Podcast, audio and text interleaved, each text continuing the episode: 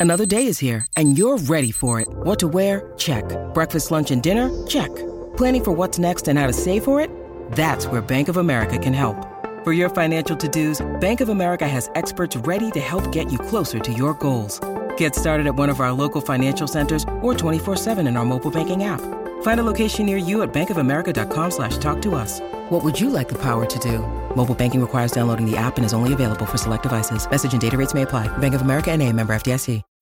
When you need mealtime inspiration, it's worth shopping Kroger, where you'll find over 30,000 mouthwatering choices that excite your inner foodie. And no matter what tasty choice you make, you'll enjoy our everyday low prices, plus extra ways to save, like digital coupons worth over $600 each week. You can also save up to $1 off per gallon at the pump with fuel points. More savings and more inspiring flavors make shopping Kroger worth it every time. Kroger, fresh for everyone. Fuel restrictions apply. Hello, everybody. This is Marshall Poe. I'm the editor of the New Books Network. NBN listeners like to read books and buy them. So we thought we'd tell you that right now, our friends at Princeton University Press are having a remarkable site wide sale. You can get 50% off books, including ebooks and audiobooks, with the code 50, F I F T Y, at checkout until May 31. You can save some real money on Princeton University Press books. I encourage you to go there and check it out. Welcome to the New Books Network.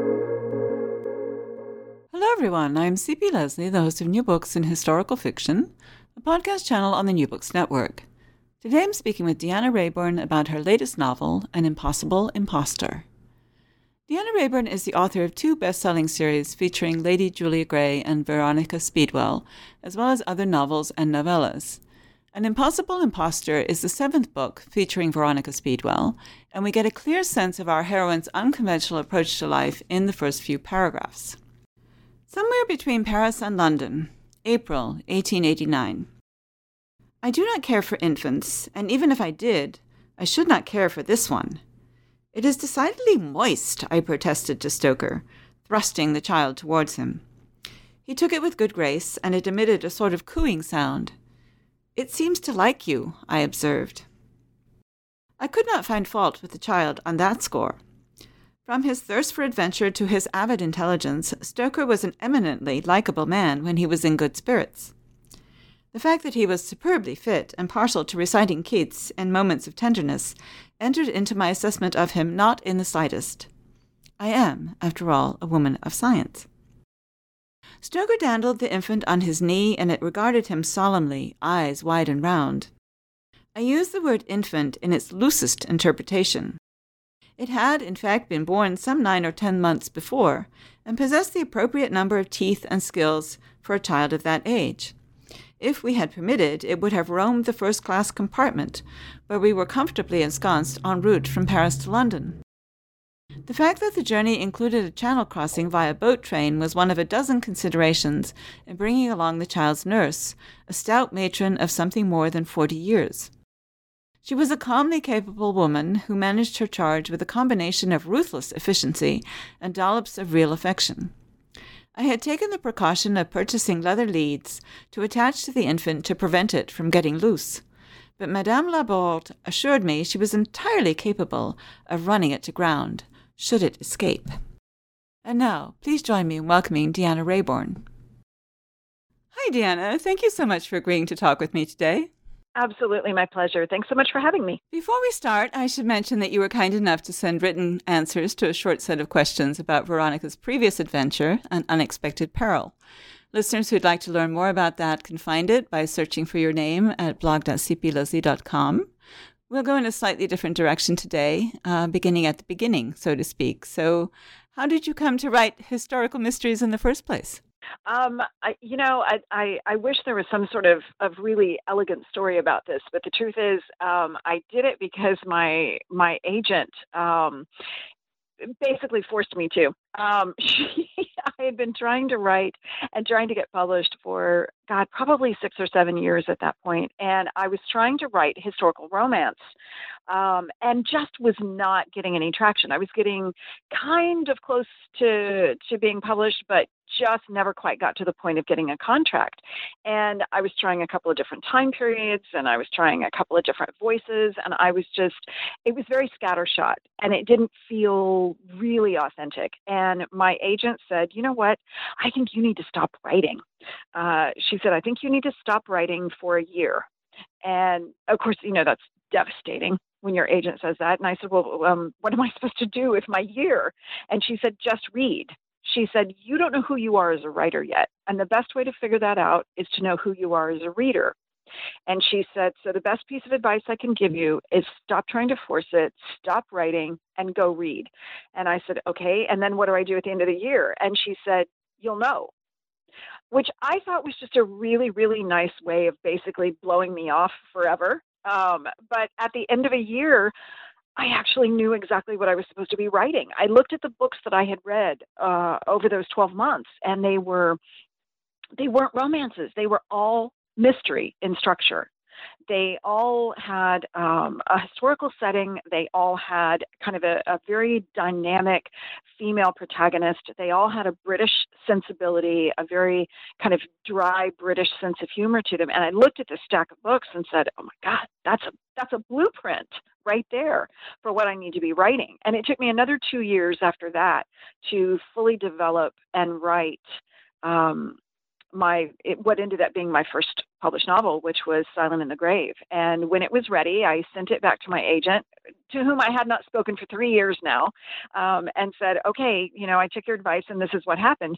And a week later, she called me and said, "This is it. You you did it. We're going to sell this one." And it, it actually took her two years to place it, but when she did, it was um, a three book hardcover deal, and that book ended up getting you know nominated for multiple awards and and kind of haven't looked back since. What a wonderful story. That's really heartening for those of us who are you know, out there in the it trenches. Was, it was not wonderful living it, but it was, uh, you know, the, the the one thing I, I really learned at the beginning of my career because the the first time I wrote a full novel, I was 23, and I was um, I had just finished my first year of teaching. Um, I only taught for three years because I am I am not a good teacher. Um, it is it is a calling and a gift that I do not have. Um, but we had, you know, summer break rolled around, and I had just finished rereading Jane Eyre, and you know, with the hubris of a 23 year old, said, "I can do that."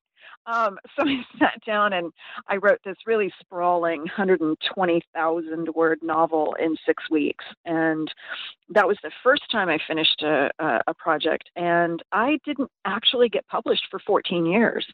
Uh, I never stopped writing. Uh, sometimes there were very long gaps between projects that I was trying to do, but I wrote about seven or eight books in that time period. Um, dreadful books, dreadful books. Uh, but but I kept writing and I kept at it. So you know, if there's anything I I learned, it's that you know a writer writes even when they're not being published, even when no one wants to pay for what you're writing. You are still a writer. I totally agree. Um, so tell us a bit about Lady Julia Gray, uh, including how you developed her and whether her series will continue. Uh, Julia's series is um, on indefinite hiatus, uh, which is a, a, a, kind of a vague way of saying I technically own the characters. I can write more stories if I want. The issue would be um, finding a publisher or finding time because of the fact that I am under contract with uh, Berkley at Penguin Random House for the um, the next series that I started, um, as well as some other projects. So uh, Julia is kind of on the back burner right now. She uh, Julia is a is was just so much fun to write. She uh, is a, is an aristocratic sleuth who kind of falls into detective work because her um, not very much beloved husband basically drops dead in front of her uh, on a ballroom floor, and uh, she realizes uh, because it's brought to her attention that he was most likely murdered, and um, you know she she decides not to let sleeping dogs lie. Um, and there were five five books in that series and four novellas. Um, with my previous publisher, and they were they were great fun to write. They're still available in digital, um, and I I loved Julia and her whole. She has a very enormous madcap completely madcap family. Uh, she's she's one of ten aristocratic siblings, uh, which you know was was just a joy to write, and I I loved being in her world. Uh, but that uh, that series, um, my previous publisher uh, stopped publishing those, and then I wrote a few more projects for them, and then I moved houses. So she's she's as I say on hiatus, and I never say never, but there are no plans right at the moment to um, to revive any of her her stories. So I'll just mention in passing then that the, those some of those other projects are books set in the 1920s, which is a bit of a shift from from Lady Julia. Um, and there's a Gothic novel somewhere in there too. Um, but where did Veronica Speedwell come from then as a character? Well, you know, I because I was still under contract with my previous publisher when they decided to um, stop the Julia books, I I had to write something else for them, uh, and so we came up with the idea of these these 1920s adventures because I thought it, they wanted me to take a departure from the Victorian period, and I thought it would be fun. I, I just thought the fun the, that the 20s would be a really intriguing time to write about, um, and and it absolutely was. So I kind of did an extended Julia universe because readers who are paying really close attention will see the ties between the 1920s books and the Julia books, which take place in the 1880s.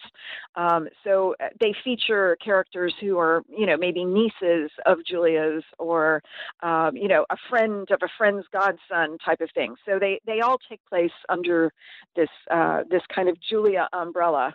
Uh, in I don't maybe it's a Julia multiverse at this point. I'm not sure, um, but uh, then I decided to uh, leave my previous publisher and um, start something new. So I started the Veronica Speedwell uh, series with um, Berkley, and uh, we are launching book seven, and I'm writing book eight, and I'm under contract for book nine. So Veronica has longer legs than Julia, um, and is also a um, a Victorian series she's a very different character than Julia Gray. They have some some superficial similarities. They're both, um, you know, kind of very determined women. Um, you know, very uh, very smart, uh, very very inquisitive uh, to their own detriment, um, and they both have you know, dishy male sidekicks because that's just fun to write. Um, but Veronica is a woman who actually has to work for a living. She's a lepidopterist. Um, she's a butterfly hunter. So she, um, which was considered to be a, a, a pretty genteel occupation at the time. Uh, you could be ladylike and still hunt and sell butterflies for a living. It was it was kind of the the accepted occupation for women within the natural sciences. And um, Veronica was actually inspired by a real life uh, lepidopterist by the name of Margaret Fountaine, um, who spent a couple of decades roaming the world. She went to six different continents, uh, butterflying, assembling collections, uh, selling them on, and just having all sorts of fabulous adventures, um, not just butterfly adventures, but um, amorous adventures. Margaret was um, was uh, a, you know a bit of a free spirit, and she left some journals which make for absolutely fantastic reading, where she talks about you know kind of the um, the, the love affairs and dalliances that she had along the way, and you know, we, we don't tend to think of Victorian women as having the kinds of relationships that Margaret had a lot of times uh, for uh, uh, you know an English woman going uh, and traveling the world. She had interracial relationships, she had premarital relationships, and they were they were fully physical, um, which you know kind of always startles people when I tell it because you know you think Victorian woman, she's you know sitting around mending socks and you know uh, waiting to to tithe in the in the church plate on Sunday. You don't really think of them as having much of an interesting um, and kind of you know scandalous uh, existence, but but Margaret did to a certain extent, and you know I was so intrigued by her adventures and what she got up to, and, and a lot of the other uh, Victorian lady explorers, because there were there were quite a number of them. And the beauty of Victorians is anything they did, they wrote about. They wrote letters home. They uh, wrote lecture series. They gave talks to people. They left um, memoirs and uh, you know memoranda about what they were doing. And so there's there's very little that they were getting up to that you can't find some great uh, piece of written evidence. Um, and so it's just this incredibly enjoyable rabbit hole to fall down. So I, I get to enjoy the research and then I get to go and write some completely, uh, you know, off the wall uh, adventure for Veronica. So I have a great deal of fun writing those books. That's a really interesting observation. I was aware um, that the late Victorian era, in particular, was a time when women uh, went out and did far more than we think of them from that, you know, angel in the house sort of um, cliche, right? I hadn't realized that that Veronica's um, sexual attitudes were also from drawn from real life. I mean, that is very interesting. It's it's completely contradictory to whatever we thought. Well, you know, that's one of the things that that um, also surprises people is is whenever I mention the fact that, you know, a lot of the views that we have about Victorian sexuality are based on this idealized version of what the middle class was supposed to aspire to. It's not reflective of the reality. Um, more than 50% of Victorian brides from the lower classes were actually pregnant on their wedding day. Well, you don't get that from being the angel on the hearth. that that you know kind of kind of speaks to a, a slightly earthier uh, sort of lifestyle than than we tend to credit them with. And if you look at the very upper echelon of society, um, apart from the Queen and Prince Albert, who were you know because Victoria and Albert were setting this this example of of you know extreme domestic fidelity and and you know we've we've got our our masses of children and every everything is is orderly and neat and tidy and respectable. Apart from them you have a, a, a really fairly loose um, aristocracy you know they're they're uh, starting with their oldest son the prince of wales who ended up becoming um, king edward vii he and his friends engaged in country house parties that were basically mate swapping events. You know they they had all these lovely little rules for how you were supposed to be able to find your mistress's room in the middle of the night. You know, that's the reason they put little name cards outside each door is so the gentleman would be able to find which room they were supposed to go to. And and there would be a very discreet bell that would ring in the morning before the servants all came up with the early morning tray of tea to wake everybody up. There would be a discreet little bell. Well, that bell meant, okay, gentlemen, time to get into your own beds. Go back to your own room now. Um, and you know that's how frequent this was and how commonplace it was. Um, you know, one one lord even walked into uh, his wife's um, his wife's bedroom during one house party and found her with her lover and said, "Madam, you have to be more careful. What if someone else had found you?" Um, he didn't care about you know him finding her in flagrante. He didn't want anybody else to do it. You you know, there there everybody who was in this social set knew the rules and knew how to conduct um, adultery in a way that was acceptable. Um, and they they absolutely did accept it. There were there were ways you were supposed to be discreet about it, but so many of them were engaging in it um, and it, it just it makes for this really really fascinating um, kind of of juxtaposition against what the the ideal is then for the middle class um, where there's all this this you know very kind of stuffy moral rectitude and you know all the the hectoring from the pulpit and you know this this image we've got of of how morally upright and perfect Victorians were and they really weren't. They got up to all kinds of shenanigans we could talk about that for the entire interview because, in fact, even with Victoria and Albert, I, I know from other interviews that it was mostly Albert. Uh, Victoria was actually quite um, different from what she's expected to be. Absolutely, absolutely. She was she was very Hanoverian in her in her um, you know tastes and enthusiasms, and it was no, this was a holdover from Albert's uh, childhood, which was wrecked by his mother's infidelity. And it was, it was, you know, um, when his mother was kind of thrown out of the family and he lost her. I think he was something like five years old, and that that had a uh, an incredibly wounding effect on him. And so he was he was very, very, you know, kind of precise and orderly in in his views on how you were supposed to bestow your affections. So let's get to uh, Victoria. Uh, I'm sorry, Veronica. you can see the whole Victoria thing is having an effect on me. Um, her, Veronica's partner in her investigations is the Honorable Revelstoke Templeton Vane, uh, who's known as Stoker. Um, tell us about him and what makes him a good complement for Victoria. Uh, Veronica, I'm, I'm going to do this the rest of the interview. It happens all the time. Don't worry. Stoker is um, Stoker's just um, bliss to write. He every time I I think um, that I I haven't quite made him cranky enough, I figure out a way to to just you know rough him up a little further. He's um, he is a, an aristocratic bad boy in that he um, ran away from home. I think the first time is the age of twelve when when I have him running away from home, and he literally joins a circus. Um, and he's he's dragged back home eventually, and he he ends up going into the navy and becoming a naval surgeon, and um, he has just a, a, very kind of rich life uh, as a you know kind of several different incarnations of of trying to find himself and and uh, you know make himself happy within his um, within the confines of his aristocratic upbringing, which um, he he rejects all the time, um, and he he ends up becoming a, a, a because of the fact that he has these skills as a naval surgeon and all these interests in natural history,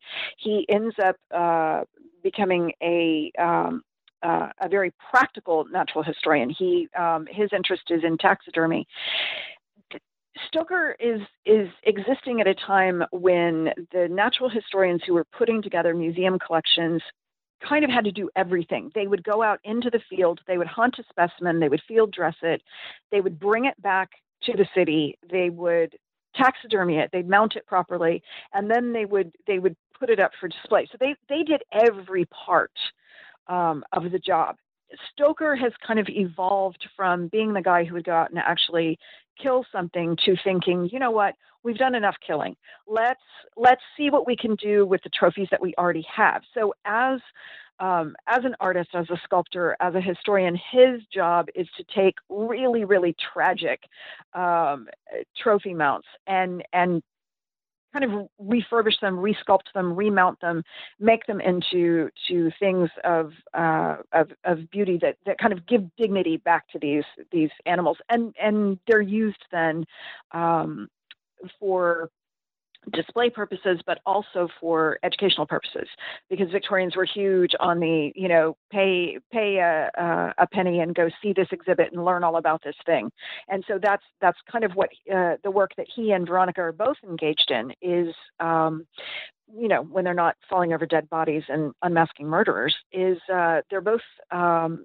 employed by uh, an earl to take all the the the various things that his family has acquired over the years and kind of uh, establish a museum for him. So right now they're in the cataloging phase, and it's everything from coin collections to fossils to mummies, and so they're they're working their way through this collection. And Stoker's main task is to deal with the natural history uh, specimens, and he um, he's got uh, a fair bit of tragic baggage, um, but he also has a huge sentimental streak. He reads um, French romance novels, and he's um, he very much uh, he he just is very very soft hearted in spite of his incredibly gruff exterior. He's very cranky, and that's that's how I like him.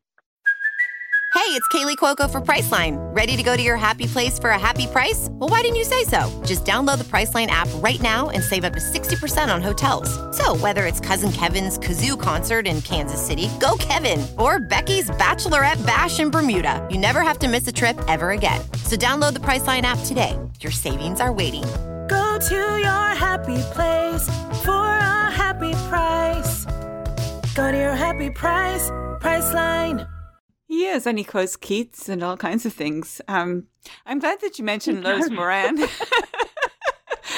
uh, by now, by the time we've gotten to book seven, um, Veronica and Stoker uh, have a fairly large cast of um, associates, and I'm afraid we're not going to get to all of them. But uh, Lord Rosemorran also has a sister, Cordelia, uh, who is important to Veronica and Stoker. Can you tell us a little bit about that household? Cordelia has, uh, Lady Cordelia has taken over kind of the raising of her brother's children, not because he's unfit, but because he's incredibly forgetful. And, you know, between us, I'm not even sure he knows how many children he has. Um, and so she's she's much more practical. Um, his his wife is long dead. I killed her off way before book one.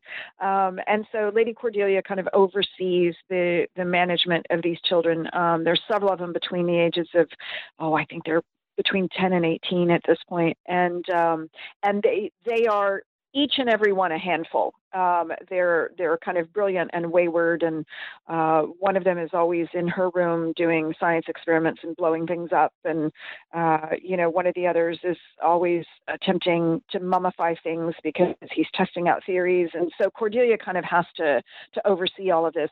She herself is. Um, is a very gifted and intelligent woman, and she feels uh, a little bit um, underutilized um, as a surrogate mother for these children who do not belong to her. And she has introduced Veronica to um, an organization called the Hippolyta Club, um, which is a, a, club for extraordinary women uh, of, of kind of significant accomplishment. Uh, it's also known uh, familiarly as the Curiosity Club. And so it's a women's only club and it's for explorers and mathematicians and, uh, you know, women who are just doing very interesting and unusual things, largely because of the fact that the male clubs at this time would never have accepted them in. Um, the Royal Geographic Society at this point was not admitting female explorers. Um, you know, so there were um, mathematical organizations that were not allowing women in. And so if you wanted to really be recognized for your accomplishments and and not have to deal with all the the hassle of you know kind of dealing with the male ego I, the Hippolyta Club is the place for you, um, and it is certainly the place for Cordelia. So uh, she has introduced Veronica there, and um, Veronica has become a member, and that's that's sort of their hideaway from the world when the rest of it all gets to be too much. And and gentlemen are absolutely not permitted inside, um, except for uh, you know one little reception room where they're allowed to come in, but under sufferance no one really wants the men to come in. Let's get to the current book now. Uh, the scene I read at the B uh, in the introduction uh, is taking place as Veronica and Stoker are returning to London. Um, they've come from the Alpenwald, which is the it's not the location of the last book, but it's it's associated with the last book. And their feet have barely touched British soil, and they get a summons from Sir Hugo Montgomery. Uh, who is he, and what does he want from them? Sir Hugo Montgomery is their sometime ally and sometime enemy. He is um, the head of Special Branch at Scotland Yard, um, which uh, is a real position, but he is very much a fictitious person. Um, Special Branch at the time was tasked with a lot of different things, but one of their primary responsibilities is the safety and security of the royal family. And so um, Veronica and Stoker have a a kind of loose connection on the periphery of the royal family. They they occasionally meet members in a sort of roundabout way, and um, occasionally are involved in very delicate situations that could, um, you know, if there's something that could bring in uh, a bit of scandal and they need someone trustworthy to handle it, uh, a lot of times they'll rely on Veronica and Stoker to do it. In this case, it's not official business that has Sir Hugo calling them in. It is um, it's much more um, kind of a, a, personal favor to him. Um, so he uh, he kind of prevails upon their their better nature and Veronica's you know kind of incessant curiosity uh, because she never can resist a mystery to uh, to see if he can get them to help him out uh, with a delicate situation um, of his own. And what is it specifically that he wants them to do? They are um, asked to go to um, Hathaway Hall, which is um, a, a, mansion I created on the Devon Moors, um, which that's just an homage to Hound of the Baskervilles, which was the first um, proper grown up mystery that I ever read um, I think when I was a kid, there were these, um, I don't even know if they still publish them anymore, great illustrated classics, uh, which were abridged versions um, for children. And uh, the very first one that I ever read, I think I was about six, was uh, Hound of the Baskervilles. And I absolutely adored it. And it's still my favorite in the um, Sherlock canon. So I, I decided to, you know, give Veronica a little, um, a little trip to the Devon Moors, uh, just out of my love for that book.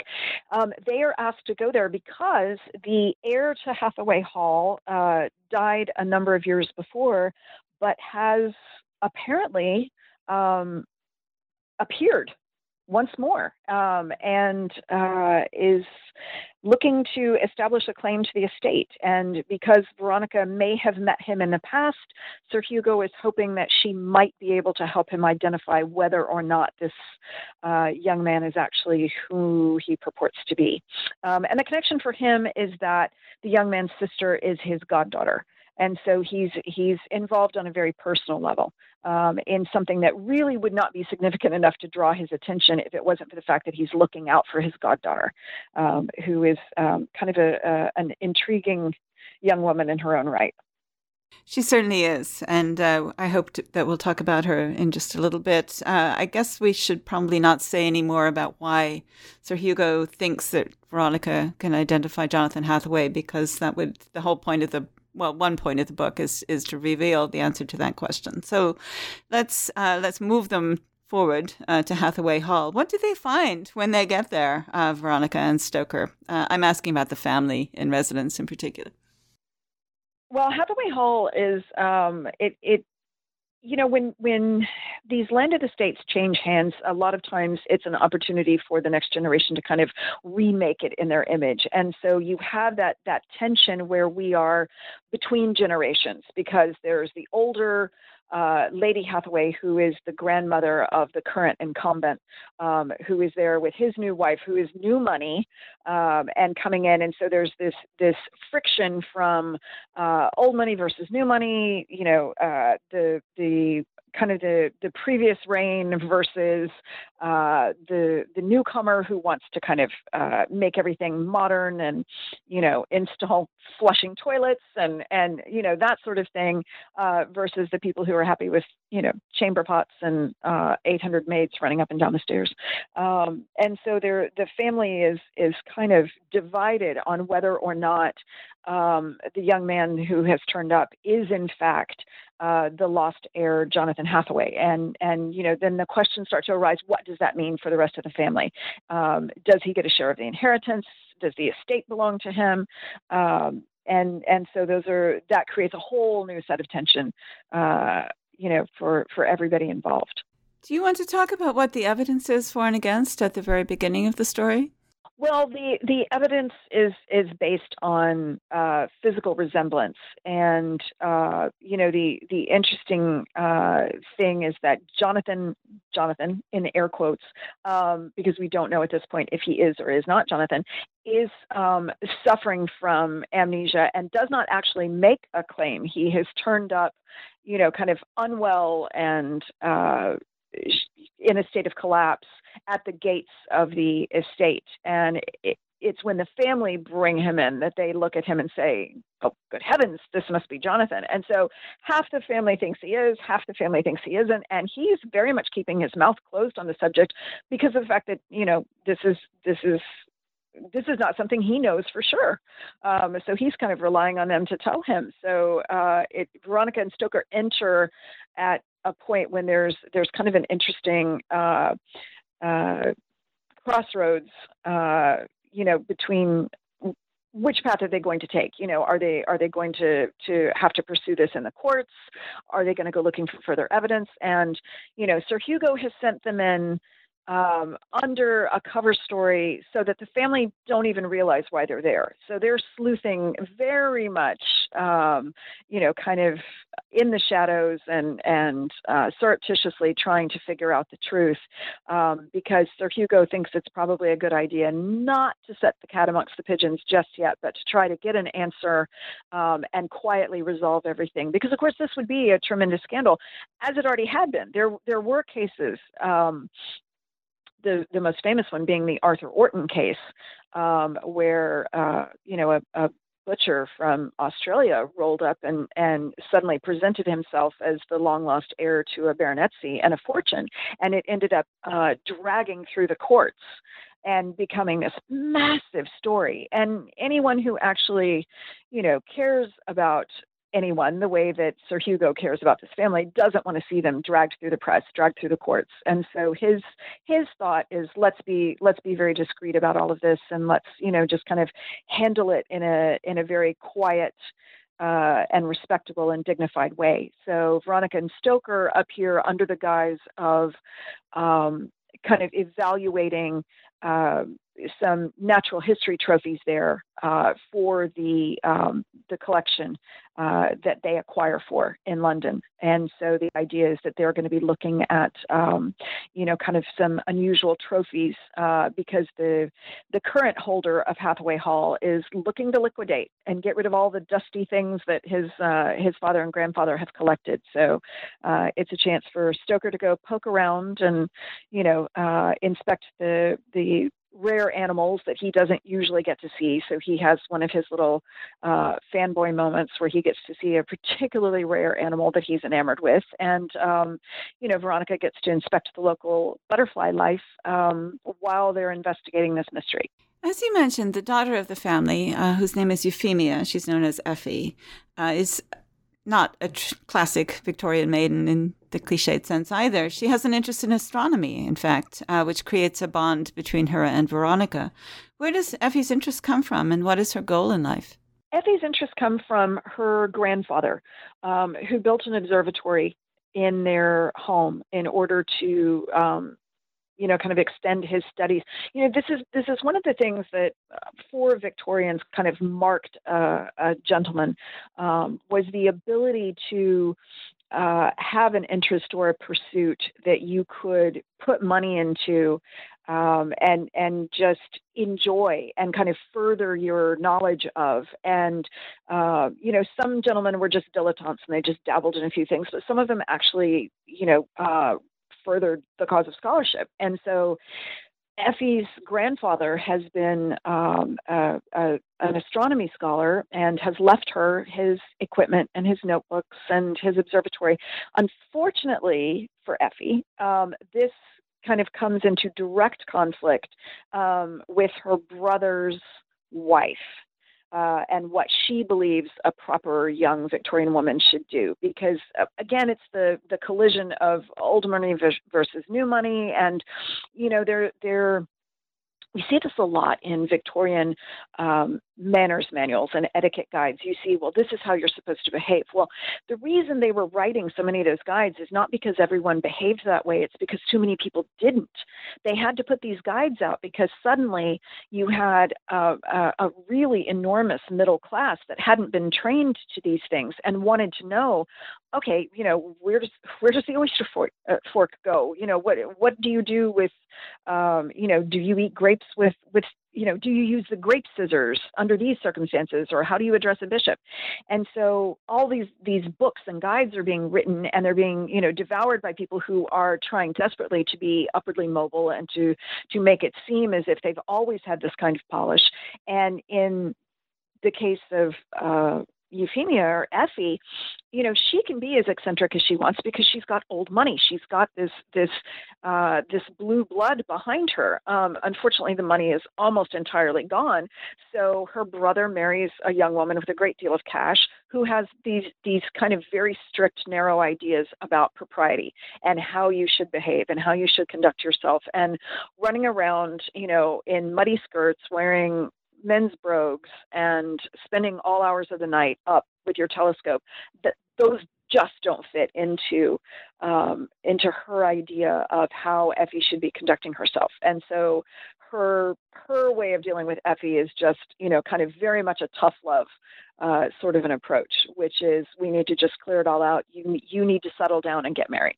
Um, is is her philosophy? You know, she's very much the sort of woman who would have put the the angel of the hearth kind of um, at the forefront of uh, her own ambitions, um, and and anything that deviates from that is just kind of dangerous and suspect to her. And you know, so to her mind, Effie is is just kind of wayward and incorrigible. But of course, Effie is a um, a sister in spirit to Veronica, who uh, completely understands why she's enamored of something and passionate about it and wants to pursue it. So I think we've gone about as far into the story as we can go without uh, depriving readers of the fun of, you know, so. finding the whole thing out for themselves. No spoilers. No spoilers. Yeah. and exactly. I want to assure them that it is a great deal of fun. Uh, frankly, the whole series is wonderful. I would suggest people actually start at the beginning and read through because things do develop over time, and you will have much better. You you won't have spoiled the the, the early books if you start with them. Uh, what would you like people to take away from An Impossible Imposter and its predecessors? I want them to have fun. Um, you know, my I absolutely to me one of the the the greatest joys is when a reader, you know, contacts me and says, I was going through a really horrible divorce and I found your books and they gave me a little bit of an escape or I took your books to chemo or you know I've got newborn twins and they don't sleep and sometimes I just take 10 minutes and read uh, those kinds of messages thrill me to no end. And you know as every writer is also a reader. And as a reader I know how much particularly during the pandemic it has meant to me to be able to escape just for a little while and say, okay, you know what? For the next half an hour, I'm not going to worry about anything. I'm just going to go to this world and I'm going to be with these characters and I'm just going to enjoy that time. And to to be able to do that for anyone else, I, I think is just a, a, a tremendous uh, gift for me. So I'm I'm delighted if anybody gets entertainment or escape uh, from what they've read. Fabulous. That's that's the most I can hope for. When we uh, did our blog Q&A in 2021, you mentioned that you were working on a contemporary novel that was also scheduled to release this year. Is that actually happening or have you been caught up in Veronica the whole time? Oh no, it's actually happening. It will be out in September. Um, it is the story of four female assassins who are 60 years old on the cusp of retirement and who have to band together to take out the organization they work for when the organization targets them. And uh, I have had more fun writing that book than anything I have ever done. I love it with my whole heart. Um, it's out in September and it's called Killers of a Certain Age. I love the title. So, what are you working on now? I can't take credit for the title. I cannot. I wish I could. But the vice president of PR for the company is the one who actually thought of the title when the rest of us were banging our heads together. He just dropped it out there and we were like, well, you're brilliant. Um, yeah, I love, love, love the title. Right now, I am writing Veronica number eight. All right. Well, thank you so much for sharing your time with us today. Absolutely my pleasure. Thanks for having me. And thank you for listening to our podcast. Once again, I'm CP Lesley, the host of New Books in Historical Fiction, a podcast channel on the New Books Network. And today I've been talking with Deanna Raybourn about An Impossible Imposter. Find out more about her at www.deannaraybourn.com. Like us on Facebook, search for NB Historical Fiction, and follow us on Twitter at New Books Network. If you do, you'll see each time we post a new interview. You can find out more about me and my books at www.cplesley.com, where I upload expanded posts about the interviews and in general discuss history, historical fiction, and the rapidly changing publishing industry. Goodbye until my next conversation about historical fiction on the New Books Network.